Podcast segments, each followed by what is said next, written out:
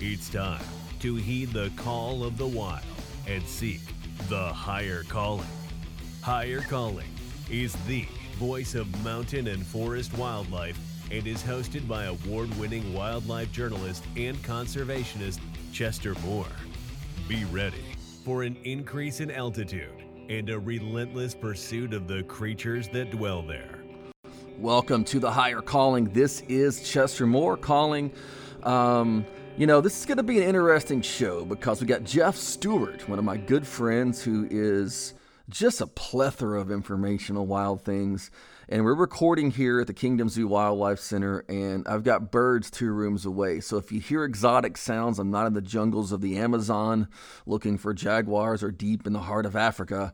I'm in Orange, Texas at the uh, Higher Calling Studios. And, you know, a topic that I have been writing about since the beginning of my career has been feral hogs. And since I wrote my book, uh, Hog Wild, here, I published it about eight years ago through Texas Fish and Game Publishing. I've been talking about the dangers of feral hogs potentially, and as human populations increase, feral hog populations increase, the clash. And we're seeing that with the death last November, about an hour from me in Anahuac, Texas, and a really crazy attack that occurred just about a month ago in February of 2020 outside of Conroe, Texas. And I think of animals like slashing people open and mauling them and people striking back. I think of Jeff Stewart. How you doing, Jeff? Hey, my brother, I am doing great, man. This is a just a typical, wonderful, dreary, rainy East Texas uh, day, and I'm enjoying it. Yeah, well, I'll tell you what, Jeff is an author. He's a, a wild game cook. He's a television star. He's done a lot of really cool stuff, and Jeff knows a lot about hogs. And the reason I want to get you on, Jeff, in this initial hog I'm sure will be of many shows that we do here on Higher Calling is uh, I had an article about six months ago called Feral Hog Invasion of the North. And right now, feral right. hogs are in 38 states, and they will be in the rest of them before long. And one of the things that's really happening, we're seeing that westward expansion in areas that don't have them, and also north. And what's interesting is Montana just has verified its first feral hog populations coming in from all places, Canada to the north. And I got to thinking about, you know, a lot of those areas, people who elk hunt and people who go out and hunt pronghorn and bear hunt and all these things are not used to encountering hogs. And, the, you know, there's a profile that Dr. Jack Mayer, uh, a great researcher, did, and I've written extensively on this about the profile of a killer hog and the hog that is most likely, according to attack reports, death certificates, etc., kill people is a large lone boar. Now that's a fatality. You and I have both talked before how we think that sows with babies are probably more likely to attack. But that large lone boar is the kind of animal that's going to find itself out in some of these remote areas. Some guys trying to fill that trophy elk tag or something. And now we're going to have a lot of people that have never grown up like you and I did around hogs and may have their guard down. Yeah, you know, I, am with you. I read, you know, that there's, you know, all these states are, are starting to see feral hogs, and I think, you know, what what would keep feral hogs out of a state? And, and you know, really and truthfully, you can't you can't find anything. No. Maybe the you know the deserts uh, in Nevada or you know New Mexico, you know somewhere that, that may not have uh, the water sources that hogs like, but you know anywhere where you've got water and you've got any kind of food, if basically if deer can survive there, hogs can too. Yeah, that's an absolute gonna, fact. They're going to get hog. I was I was at 6,200 feet in far west Texas on Elephant Mountain photographing bighorns and saw a hog trap on top of the mountain. And I said to the Parks and Wildlife officials, I guess you got a hog problem? He said, no, we don't have a problem, but they come through. New Mexico has gotten more hogs now. Um, all these states are starting to get them. You know, of course, like you mentioned, the deserts are more relegated to certain areas and they are widespread like they are in places like Texas and Louisiana and Florida.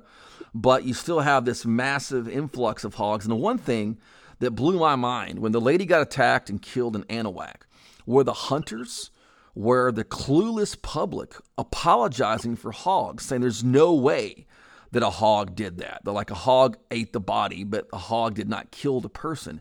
And you and I both know there is not only proof of hogs killing people, but these animals, if given the chance, will do what they got to do to survive, or simply they just may want to kill somebody.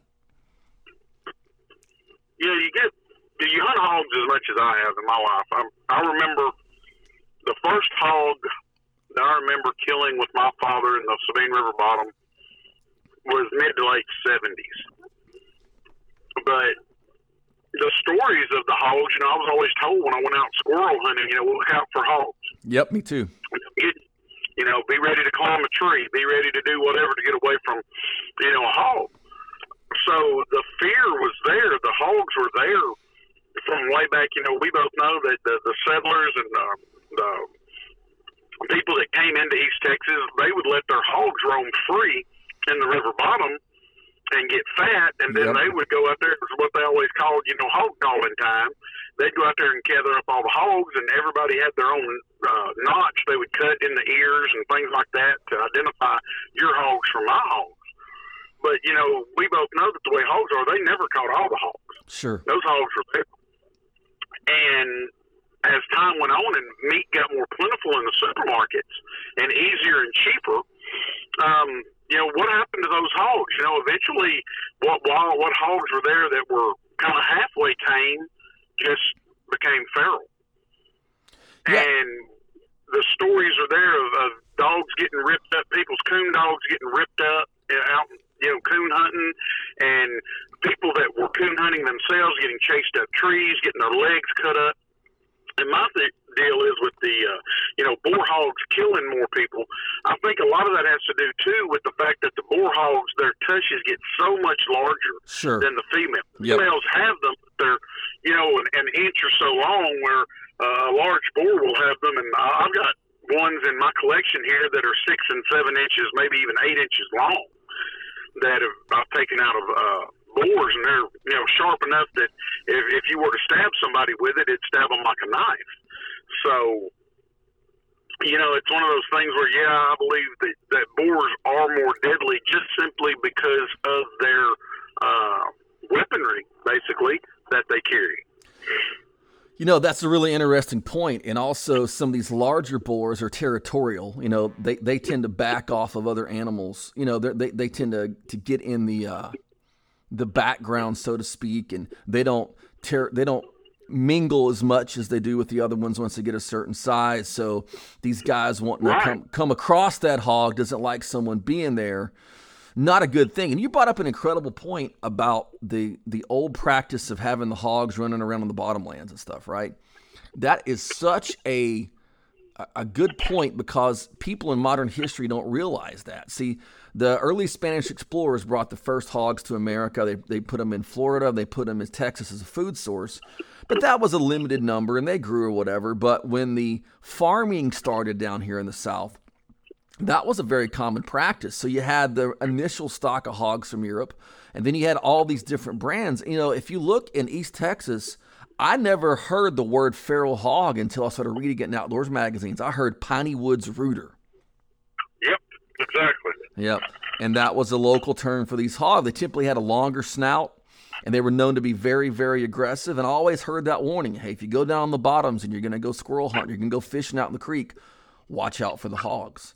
You know, and that was that was not just that wasn't like over caution. That was just what you learned growing up. So these guys going out on public land scouting for elk or whatever, they may be watching for bear, but totally overlook hogs. I mean, if I go into an area, say I'm going out still hunting, and I'm creeping along, and I, I, I learn I know I can smell a hog. I have actually come up and harvested hogs. I smelled them first, and you see the signs of the rubs on the trees and the you know people don't realize hogs will rub their tusks just like a bull, just like a deer rubs its antlers. Uh, and they'll sharpen it up on stuff. You can look all these different signs if people know. So we're going to be putting out a higher calling and mentioning on here some things just to watch for if you're in what I call unfamiliar hog territory. You know, because these people, just like you and I, I have an education on bears, but I'm not a bear sign expert because I haven't been out in the field long enough to like like have it ingrained in my DNA. So when I go out into bear country, like I was in Yellowstone last year, I studied up a little more, talked to some experts there, and prepared on little subtle things to look for because that may save someone's life. Exactly. You know, people that don't uh, hunt hogs, don't encounter hogs on a regular basis, they won't have a respect for a hog. Because to them, when they see a hog, oh, that's no pig, you know, well, look at that, that's curious, but they're not going to be wary of that hog. Yeah. And that could lead to some really, um, really horrific encounters if they do get between a hot sow and a boar who's aggressive because you know he's after that sow just like you know your yard dog he may be the kindest friendliest dog yep. but if there is a female in heat in the next yard he may turn vicious and attack every animal in the yard and may even bite you because those pheromones coming off of that female have a chemical and a and a uh, psychological reaction Sure. in that dog that create more aggression. It's the same thing with these hogs, buck deer, you know, everything. Whenever they're in estrus and the bucks are rutting, and uh, the boar hogs are rutting too, they they get more aggressive. They lose their inhibitions and their fears of human beings, and all they know is if you're in my way of getting to that female, you're in bad shape. And that could cause some serious problems in the woods if people don't educate themselves. And that's one thing I love with the, uh, you know, Texas Fish and Game articles that you've done, I've done, some of our uh, uh, colleagues have done, and the work that you've done um, on, on all fronts, your books, everything else that, that people really need to grab a hold of and read because it could potentially not necessarily just save their life, but save them from injury or just a ruined hunt if they just take the time to read some of this stuff. Yeah, you know, you mentioned the uh, the whole pheromone thing in the rut. Well, I killed about a 175 pound hog one day. I was in my stand. This is once again, J- Jeff and I. I hunt the southern bottoms of the Sabine River. He hunts the northern. Uh, and I'm down here in the Sabine River bottoms, and I hear all hell breaking loose, and I hear grunting and squealing. I'm like, man, it sounds like a pig. Like it sounded like a dog. It got like a catch dog got a hold of a pig. But I- and I'm like hearing all this ruckus, and here comes down this little hill this boar mounting a sow, and she, as she's going down the hill, he's still trying to, to hump her. Right. Well, Right. behind him is another hog, another boar, a bigger boar, and he jumps up and knocks that boar off. And I watched them fight till they got within shooting range uh, for about 20 minutes. They were coming in out of the brush, and I finally got to shot the bigger boar. But these hogs were so mad at each other. I mean, it was like a fight to the death thing. And it was, I wish I had a camera. It was right before we had good cell phone camera. I would have just filmed that. It was incredible. But I would hate to be between the the the sow and the boar, and you could find yourself in an ugly situation. And the thing about this is, you and I both know whitetail rut a pretty much defined period. They're, they're not going to be rutting in August. They're not going to be rutting in March. Elk rut in a pretty defined period. Hogs will have rut periods all year. So if you know some of that stuff's going on out there, if you see a little bit of that kind of action, you better be cautious. And you know, with sows, uh, a lot of people don't know, you know, that they they come into their first heat or their first estrus at six months of age. Yeah, that's crazy. that is crazy. And if you've got a- group of hogs, instead of it being called a herd, it's called a sounder. Sounder, yeah. So if you've got a sounder of hogs out in the woods, say it has 30 hogs in it, half of those hogs are breeding age females. So one of those hogs is going to be in heat pretty much at any given time during the year, any sir. any day, week, month, and as that sounder grows, or maybe you may have two or three different sounders on a property if the property is large enough. And those big lone boars are traveling between each sounder because there's always a hot female. And you may encounter a a uh, very uh, ill-tempered boar hog any day of the week, any month of the year. And that could be a very intense situation. And think, do, do, do the math in Texas, what the percentages are of that being out there. So these are just some things we're wanting to educate you, not terrify you, maybe inspire you to go hog hunting. But Jeff, and we'll talk more about this later because uh, this is going to take us down a little rabbit hole. You know, some of these states have already banned hog hunting, which is to me an ins- is an insanity. But um, you know, you got this hog situation. You mentioned the sows, and uh, I just got a email from a reader a couple of months ago with these photos. He was bow hunting at the Laguna Atascosa Wildlife Refuge in South Texas, and he sees this sow on the on the edge of this creek, and there's like a berm above the creek. Well, he wasn't in range, so he stalked around, got down below it, and when he popped up, the sow was nowhere to be seen. But he's stepping over the levee, seeing if she was like maybe just on the actual creek itself, and he hears all this crazy squealing. He had stepped literally inside her baby's lair. And he sees these babies going crazy, squealing, and then the mom comes running out. And let me tell you something a bow and arrow is not a good self defense weapon. it's not what you want to draw on. But this guy drew his bow. Yeah, this guy drew his bow up and shot the the sow dead in the head. The arrow penetrated right above the eye, and it dropped her dead. But that sow, you and I both know, uh, there hell hath no fury like a sow with piglets. No, I. you know, one of the first memories I have of hog hunting, uh, actually, we weren't hog hunting, but probably 1975, 76, somewhere in there. Uh, my father and I were in the Sabine River bottom, and we were squirrel hunting. Squirrel hunting.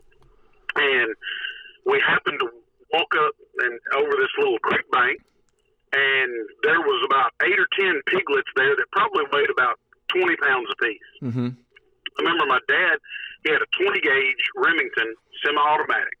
I remember shooting number four squirrel shot, so you know you had to be right up on them. But he shot one of those those twenty pounders. Well, it went to squealing, and when it did, out of the brush, here come about a hundred and fifty pound sow. And my dad emptied that twenty gauge for those bullets out of that twenty gauge at that sow. Didn't even slow her down. And I remember he he grabbed me and kind of tossed me over the creek. Yeah and he turned that shotgun, grabbed it by the barrel, and when she came by him, he just broke the buttstock of it over her head, right between the eyes. Wow! And he ruined, he ruined that twenty gauge because I remember he sat there and used it like a club, defending himself against this sow until he finally, you know, got a death blow in. But it, it, the shotgun was worthless. I can remember when we got in the boat, loaded the sow and the piglet up in the boat, and Dad looked at the shotgun and then just tossed it in the river. You know, this because he said it's it's worthless now. I, I cry now because me being a gunsmith somewhat now, I'm like, man, I could have fixed that gun. And, and, and me being a taxidermy fanatic thinks that would have been a great trophy over the mantle. The one, the, the hog you kill with the barrel of the, the butt of a gun. You know. you know, it, it goes to the tenacity. This was about 100 to 150 pound sow. Yeah, and this one, the guy killed was probably about that size. She wasn't a giant; she was just an average size sow, but she came at him like she was a 700 pound grizzly. Well, she took four point. I mean, maybe he started shooting. She was 20 yards from us. Yeah. So she took four number fours because he shot one at the piglet. So he had four left. She took four shotgun blasts head on and still had he had to at least I mean I don't remember I was a little kid but I remember he hit her with that gun in the head maybe eight to ten times. Amazing. You know, my dad's a pretty stout fella and and you know, I'll never forget dragging you know, of course I'm the kid so I'm dragging the little twenty pounder and dad's got the big sow, dragging them back and just being in awe at the whole situation because that was my very first experience with wild hogs or feral hogs in the Sabine River bottom, and the very first um, meeting with them, I guess you would say, was that exciting. You know, it was very, very intense. Well, my first meeting with them, hogs, was actually in Llano County, out in the western, well, the central part of the state and uh, I had just shot my first doe, and the doe was laying. We just let her lay there because it's early in the evening. We thought, well, maybe some other deer will come. I was so excited and was with my uncle Jackie. I had a 222. He had a 30 odd six. And about five minutes before the last shooting light, my uncle raises up and I see this intense look on his face. Now, we were on the ground. We couldn't afford a blind. So we had like a burlap uh, camo thing wrapped around a cedar tree, right? And we're right there. And I look up and I thought they were cattle. They were huge hogs, three of them running full blast at us. Full, like they were locked in. And when they got it about 20 yards, he rolled one and it ended up running off. He hit it, but it ran off. And then we had to walk a mile back with my deer. So my first hog encounter was a, was look. I, I, couldn't tell. I don't remember if they were boars or sows. I know one of them was for sure a boar because they had kind of the ridge back and all that, the lead animal. But it was that intense thing of like, oh my god, this thing's to come eat us. And I don't know what the intent was, but I can tell you this much: these things were locked in and. And that's the thing about a hog, Jeff. You mentioned this thing, she meant business, and the guy down in Laguna Atascosa, that hog came straight out. These were come in. Everyone I know that has been charged by a hog has no doubt when they get done with the situation that the thing, if it if it got a hold of them, would not have stopped until they were dead. And these things can mean serious, serious business, and they get really big. We'll talk more about that in a second. Right now, we talk to you about my friends at the Houston Safari Club Foundation. This is an organization that supports hunting and conservation. They've taken hundreds of kids hunting and fishing, given out over $2 million in scholarships, and they provided more than $4 million in grants to protect wildlife and habitat at home and abroad. They host great monthly events and annual convention where you can meet other hunters and learn about all types of hunting. Don't let the name mislead you, however. They are not just about safaris. For example, I've never been on safari, but I love the Houston Safari Club Foundation. But they support all kinds of hunting and represent all kinds of hunting. Education, conservation, and protecting the future of hunting. That's what the Houston Safari Club Foundation is about. You can call 713 623 8844 for more information or go to wehuntwegive.org to learn more. Hogs invading the West, invading the North, expanding their range. Lots of uh, crazy encounters and things going on with hogs around. And um, the latest attack in Texas was um, a guy heard a hog messing with his dogs outside and went out to kind of deal with it and this boar came in and ended up trying to break down his door in, to get into his house. And it was a crazy. He ended up killing the pig, thank God. But um, it was a crazy situation of that determination, you know, and that and that's the thing, you know. And it, and I look at this, Jeff, as the difference between a grizzly and a black bear. I just have an article in Sports Afield this month, um, and the opening line may be controversial and it is that I would rather be attacked by a grizzly than a black bear. Now, that's counterintuitive to most people who would understand, but almost all, not let's say almost all, most grizzly attacks are a grizzly wanting to eliminate a threat, usually a sow, you know, with cubs or a boar doesn't like you being there, and they tell you if a grizzly attacks you, play dead. Put your face down, cover your vitals, play dead. But almost every attack, and it's interesting, Jeff, because like 88% of um, fatal hog attacks are a lone adult boar. Well, almost, I think it was 89% of black bear attacks are a large adult, adult boar, male bear. And here's the other thing almost every black bear attack is a predatory attack, or most grizzlies aren't. So they're supposed to fight back against a black bear attack.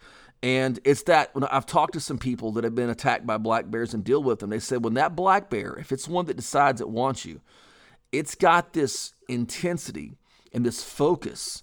You know, I'm a very focused person, but I and when I look at certain animals and wildlife, you see a level of focus that humans really can't get into. It's just innate thing in nature, and their mission is instinctively to do what they what they have to do, and they think if, if they want to eat you, they're going to do what they can to eat you. And hogs certainly have that ability. What I think is interesting, Jeff, and this is very anecdotal. It's I don't have the budget for a scientific analysis of this, but there are certain regions that seem to have more aggressive hogs than others, and I want to see what you think about that. I'll give you a few things here. Um, Tennessee is renowned for very aggressive hogs in the mountains. Um, South Texas, the southern part of Texas, and also eastern Texas. Those two particular areas seem to have more than maybe coastal Texas does or uh, the, the panhandle area. And I have a theory on this, um, and it dates back to genetics. In, in the 19, I believe it was the 30s, pure Eurasian boars were released into the Smoky Mountains for hunting purposes. And if you look at the number of hog attacks throughout Europe, it is way more than we have because they have pure Eurasian boar, purely wild hogs. And down in South Texas, they also stock those. And I see more of the classic European boar looking animals. Have you ever noticed, even maybe within your own area, that there are certain pockets that seem to have more aggressive hogs? And it, yes, and I'm right there with you. You know, the the Eurasian boar, you can really tell in these feral hogs when they, especially when they have their young. If they have some some young that have like what I call racing stripes Yep. down their side. Yep. Those have a high concentration of Eurasian boar in them. Yes, sir. Now they have the little white piglets, the little black piglets, the little spotted ones, things like that. You know, like they do. Those have a lot of domestic hog in them. Yep. And then when you see these big boars coming through the woods, and you see this big black, reddish tip on his on his fur, or uh, and he's got that high crest razorback coming down, and he's got that head on him that just, I mean, looks like a rhinoceros without the without the horns Yep. you know, come at you. Got that big head, and he's so broad in the in the shoulder and narrow in the hips, and he's just built like a tank. You look at that and you see that Eurasian boar more than you see domestic hog in him. And then you see other boars, you know, and they've got a big rear end and a big front end, and they look like Porky Pig out here in your your pen that you're feeding out for the FFA show or something. Um, you say, well, that's a, that's got a lot of you know domestic hog. And the ones that I've run into that were the nastiest, the meanest, the roughest were the ones that had a high concentration of the Eurasian boar, or what we always call the Russian boar. Yeah, back in the 80s, it was definitely the Russian boar, right? The Russian threat. But yeah, Russian boar, Eurasian boar. Um, and those things have an incredibly wide distribution. You know, it's really incredible to see worldwide, globally. That's why, you know, I've heard European boar, but it's really Eurasian because we're talking about a huge swath of territory. Um, and they there's a lot. I mean, there's there's there's a, a famous YouTube video of one walking to a business in China and just shredding the place. Have you ever seen that video? Yes, Yeah, yes, I, I've, I've seen, I've watched that video lots because it's just you're sitting there going, wow. that's surreal. You know, you know what I mean? You know, in Texas, we'd have done him. You know, Oh, it'd have been over. In the he came in the store. Even the lady behind the counter would have pulled a 357 out from under the counter and him. You know, yeah, but in China, you know, they they can't. They're not allowed to have uh, any sort of protection. Um, I guess they might have could have sprayed him with some pepper spray or something. Uh, I don't even know if they're allowed that, but uh, you know, they were they were at the mercy of that when that hog decided it tore enough stuff up and was ready to go. Yeah, and that and it's just amazing. I have an account in my book of a guy sitting on his couch in Germany, and the hog busts through the screen door because they don't have AC over there. You know, leave the doors open a lot in the spring and summer. This thing busted and attacked him on his couch. But we had a guy with his door open in a similar situation in Pineville, Louisiana, about 15 years ago. They had a hog do the same thing. It ran in and, and attacked him sitting on his couch. Pretty crazy, huh? You know, I, I can't imagine, you know, being here at my home in, in, in East Texas and any animal, much less a hog, you know, busting through my door and just ransacking my house. One, I mean, the, he would literally anything that came through would literally have to uh, wade through about forty dogs here in my yard. yeah, we heard him earlier. I'm like, there's no pig that's going to be unalerted on that property, right? Right. Well, you know, I've, I've, I used to hunt hogs with dogs years ago, and I, I stopped doing that. But I still have all my dogs. You know, they were they were loved, even though I hunted with them. They were my loved pets. So, you know, I've got two or three catahoulas out here, and, and you know, I've got uh, a bunch of mountain curs, uh, two or three bulldogs and stuff that, that were hunting dogs, and they're still all living here on the property. So, you know, they're going to live out to their old age is done. But they sure wouldn't let nothing, much less. I mean, a squirrel can't even get in my yard. But you know, I, I remember being a teenager, and we had a, a camp set up down on the river. We were running some trot lines and things, Mm-hmm. and we were sitting around the campfire that night. It was a pretty chilly night, not like last night. It was in the 40s, and my dad saw something in the, the fire, you know, flickering firelight, the edge of the, the deal, and grabbed the flashlight and shined, and there was about 20 pigs, weighed anywhere from from 40 to probably 80 pounds, that had actually come up and bedded down about 40 or 50 feet from our camp. Wow. And my dad's like, you know, hey, go grab your gun because you know down there on the river we had a at least had a 22 with us. And I got up, and went over, and got my 22, and came back and was shining the flashlight on him. And Dad was like, you know, hang on just a minute.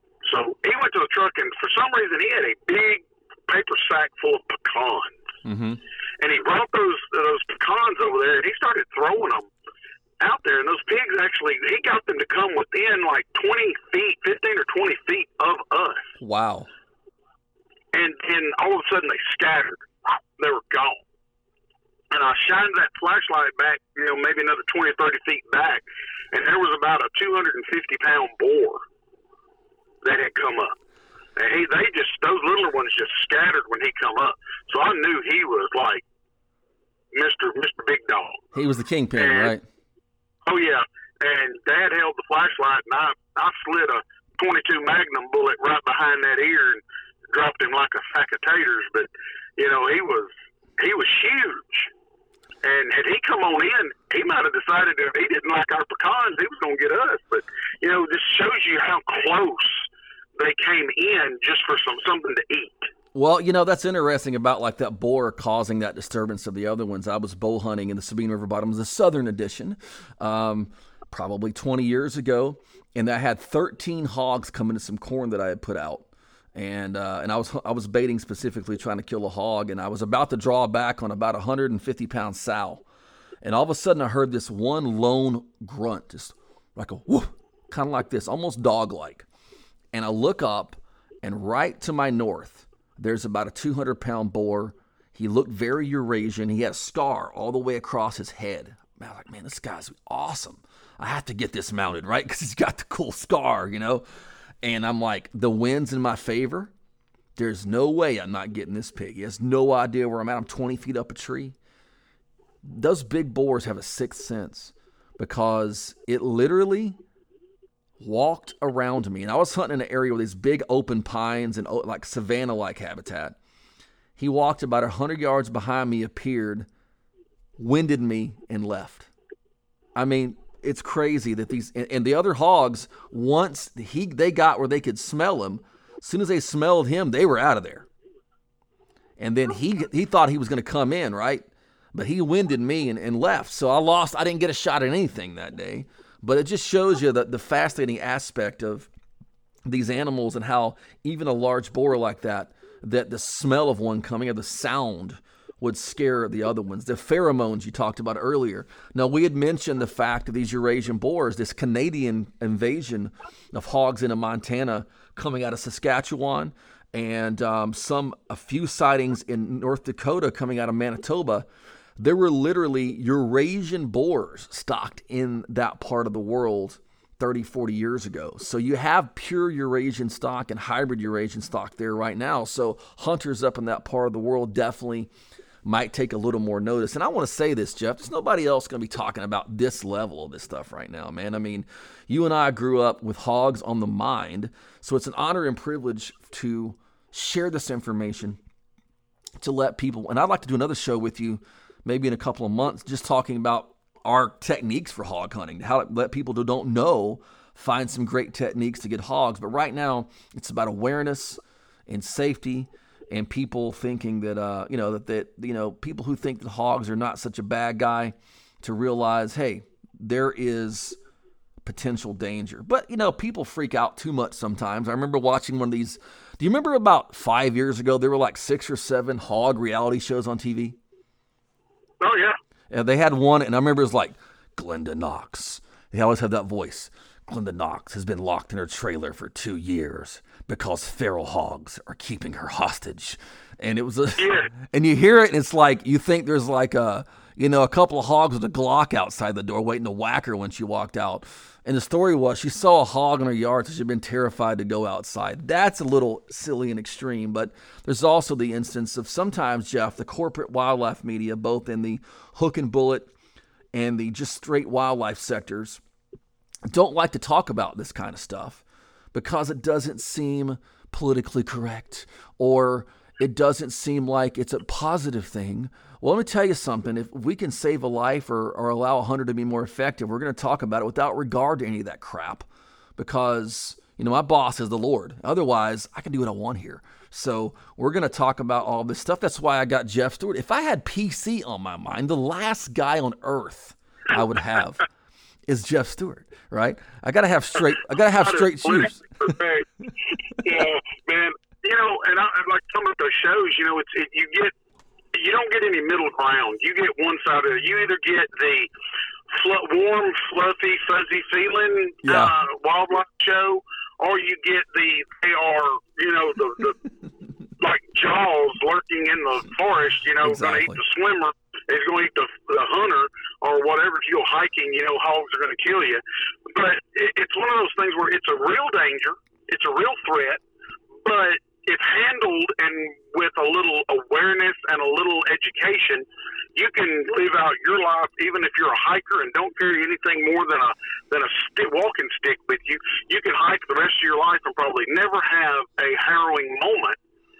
But you need to know that if you smell that smell, Yep. if you hear those specific sounds, if you see certain things, there's certain steps you can take to ensure your safety and the safety of your, your those with you. And we're not trying to scare you. We're not trying to uh, deter you from enjoying the outdoors, but trying to just give you a little education so that you can enjoy the outdoors with, you know, a huge amount of comfort knowing that, okay, if we see a hog, I know what to do. Well, I got I got, and that's perfect, Jeff. But I've got kind of a, a little layered system of uh, just kind of things to look at from like minor presence threat to a bigger threat for people to look at. I'm gonna see how I agree with these. Number one is awareness. Like if you've heard of hogs going into your area, you know, just be aware that they're there and, you know, think about, okay, I'm going to keep a little closer look out there.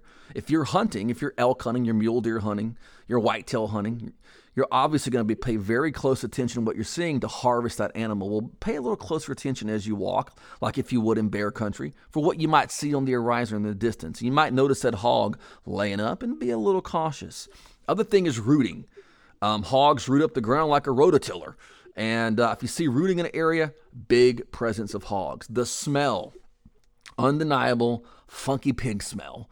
If you've ever been around a pig barn, that's pretty much what it's going to smell like. Really funky. If you got that, you got hogs that have either been there very recently or there's one in the area. So watch out. Another thing is we talked about those lone boars.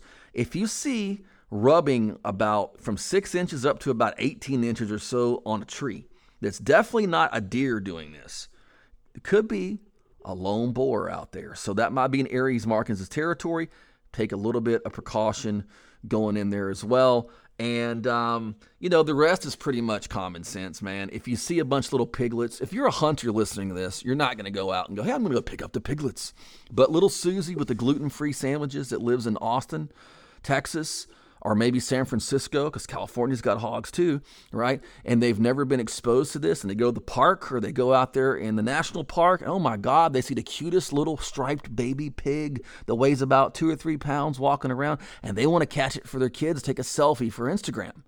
Well, little Susie with the gluten-free sandwich and the and the little vegan sandwiches and stuff right there and her essential oils is probably going to get hammered by a big sow. So don't mess with babies, um, and use common sense. And here's the thing, and I want to inspire people here. This is a very deeply inspirational moment in my life. If it's legal and you have an opportunity, kill every stinking hog you can. They are destroying wildlife habitat. They're they're eating turkey and quail eggs on the ground. They're rooting up, eating key deer, elk, moose food, all kind of great stuff.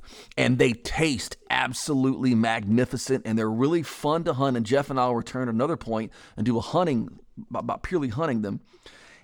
Eat them, kill them eat them. Great food, great fun. Will add to your um, add to the you know. And right now with the coronavirus thing out here, you need a bunch of meat put up, right? So good hog meat to put up is wonderful. And enjoy that part of the outdoors. So take to the threat by shooting it. What do you think about that, Jeff? You know that, and that's the most excellent thing you can do. And I'll tell people this also: if you want to do something for your fellow man, fellow woman, fellow child, you want to be for lack of a better word, you want to be a hero. Yeah. I tell you what, go out and start killing these feral hogs and start donating them to the hungry, to the homeless, to the churches. There's somebody out there that will that you can give this meat to. I kill uh, as of right now since September, I've killed close to 200 hogs this year. Um, 99% of those hogs have been donated to needy families. They've been donated to churches. They've been donated to uh, just about anybody I can find that will wants them. And most of the time, I'll, I'll, I'll at least clean them and quarter them. Um, for some families that, that are really needy that don't have the, the know how, I'll go ahead and, and cut them into pork chops and debone it and stuff like that. But, you know, there's such an opportunity here to help the needy with these hogs. Even if you yourself, you're like, well, I've killed three hogs this year, my freezer's full. Well, there, you can still kill them and help people out, donate them. But the big point is, um, even though hogs are tasty and everything, they are still breeding like rats and roaches here in East Texas and all over the country for that matter. And if we don't kill them, we don't kill everyone we have an opportunity to kill, then the government is going to bring that poison in here. Yep. They are going to put that poison out, and they're going to kill deer. They're going to kill eagles. They're going to kill hawks, owls, coyotes, wolves, uh, any any predator, any scavenger. Your your dog Fido that goes out there and finds uh, one of these dead animals and takes a bite of it is potentially going to die from these poisons that they are going to put out here because they're going to eventually have to do something to uh, try to stop these hogs. And as hunters and outdoorsmen and women, um, we've got a chance to keep that poison from our doorsteps by killing every hog we see. I'll tell you what, man, I, it's hard to improve on that idea. The idea of kill them all, um, eat all you can, help the hungry. And that's a great way in this time of crisis, a way to, to help other people. And I just got to end this, though, with uh, the first time I ran into hogs in a mountain. And just to tell you that it can get quite scary, but in hindsight, it can be pretty funny. So, this is what happened, Jeff, in 1995. I went with my grandmother to Tennessee to help her to take her to see some of her family before some of her family passed away. And I went into the Cumberland Mountains, uh, and I was hunting hogs with dogs with a group a group of people. And I shot one with a muzzle loader, nice, about 200 pound, kind of blondish boar. And um, I was really excited. So we, we, we decided we're going to hike back and go get a four wheeler and come get the hog, which I thank God they had a four wheeler, right? So we're hiking back, and the dogs take off. And the guy taps me on the shoulder says, Chester, I think that's the Satan hog. Let's go follow it. And I go, What the heck's the Satan hog, right? Why am I following this thing? And I'm like, okay, because uh, and this was a place I was hunting hogs. I was paying to go hunt hogs, and I couldn't just afford to kill another hog. But I, I loaded another thing in my muzzleloader just in case, right? Another we had another round of 54 caliber trajectory just in case. And I go out there and I see this this scene unfold. There are these five dogs and they're baiting him up, and this hog is running and lashing at him. And he looked at me and he ran straight at me. And I grabbed that tree, dropped my muzzle loader, pulled my leg up, and he hooked when he went by the tree, circled back around, and, and he didn't run away. He went back to fight the dogs. The dogs are like, screw this, I'm out. and, the, and, the, and the hog ran right back to him. And you, you know, every, you you listen hog with dogs. Most of them are very relentless. You got some dogs a little more educated. They're like, look, can we really can we negotiate the terms of this thing? And that was kind of what was happening. And they finally got bold, and they're after him. He's lashing out. He runs back again. He comes right at me again, and the, and he's in, in my guide here is about 30 yards behind me at this point. I'm like, oh great. You know, I'm trying to take pictures, of course, and I got a picture of this, and I go up a tree and the hog hooks back around. This time he takes off, and the dogs go after him, and and we wait for a little bit, and the hog, the, the you know the barking stops. He calls them back in. We get the dogs and everything. I said, man. Dude, that Satan hog was vicious because he goes, Oh, that wasn't the Satan hog I thought it was. That wasn't him. He's a lot meaner than that. And I'm like, Okay. So the Satan hog is somewhere probably still terrorizing people in the mountains of Tennessee and I think I, I met one of his subordinates and uh, got the you know what scared out of me. It was hilarious. I wish I'd have had a video of me shucking up that tree because you'd have thought I was a monkey. And uh, I never knew I could go up a tree with no limbs that quickly. Um, and it was amazing. It was fun. And that's really what this is all about. Ending a kind of a heavy episode with some fun stuff. Jeff, Thank you for being on and tell us all the awesome ways on social media and stuff that people can connect with Jeff and tell us about your cookbook because I know you got some pig recipes in there. Oh, yeah. Um, you know, people can find me at Jeff Crypto Hulk Stewart on uh, Instagram and on uh, Facebook. Uh, um, just got a new book that just came out called Wood Knocks Volume 4, which is a cryptozoology book.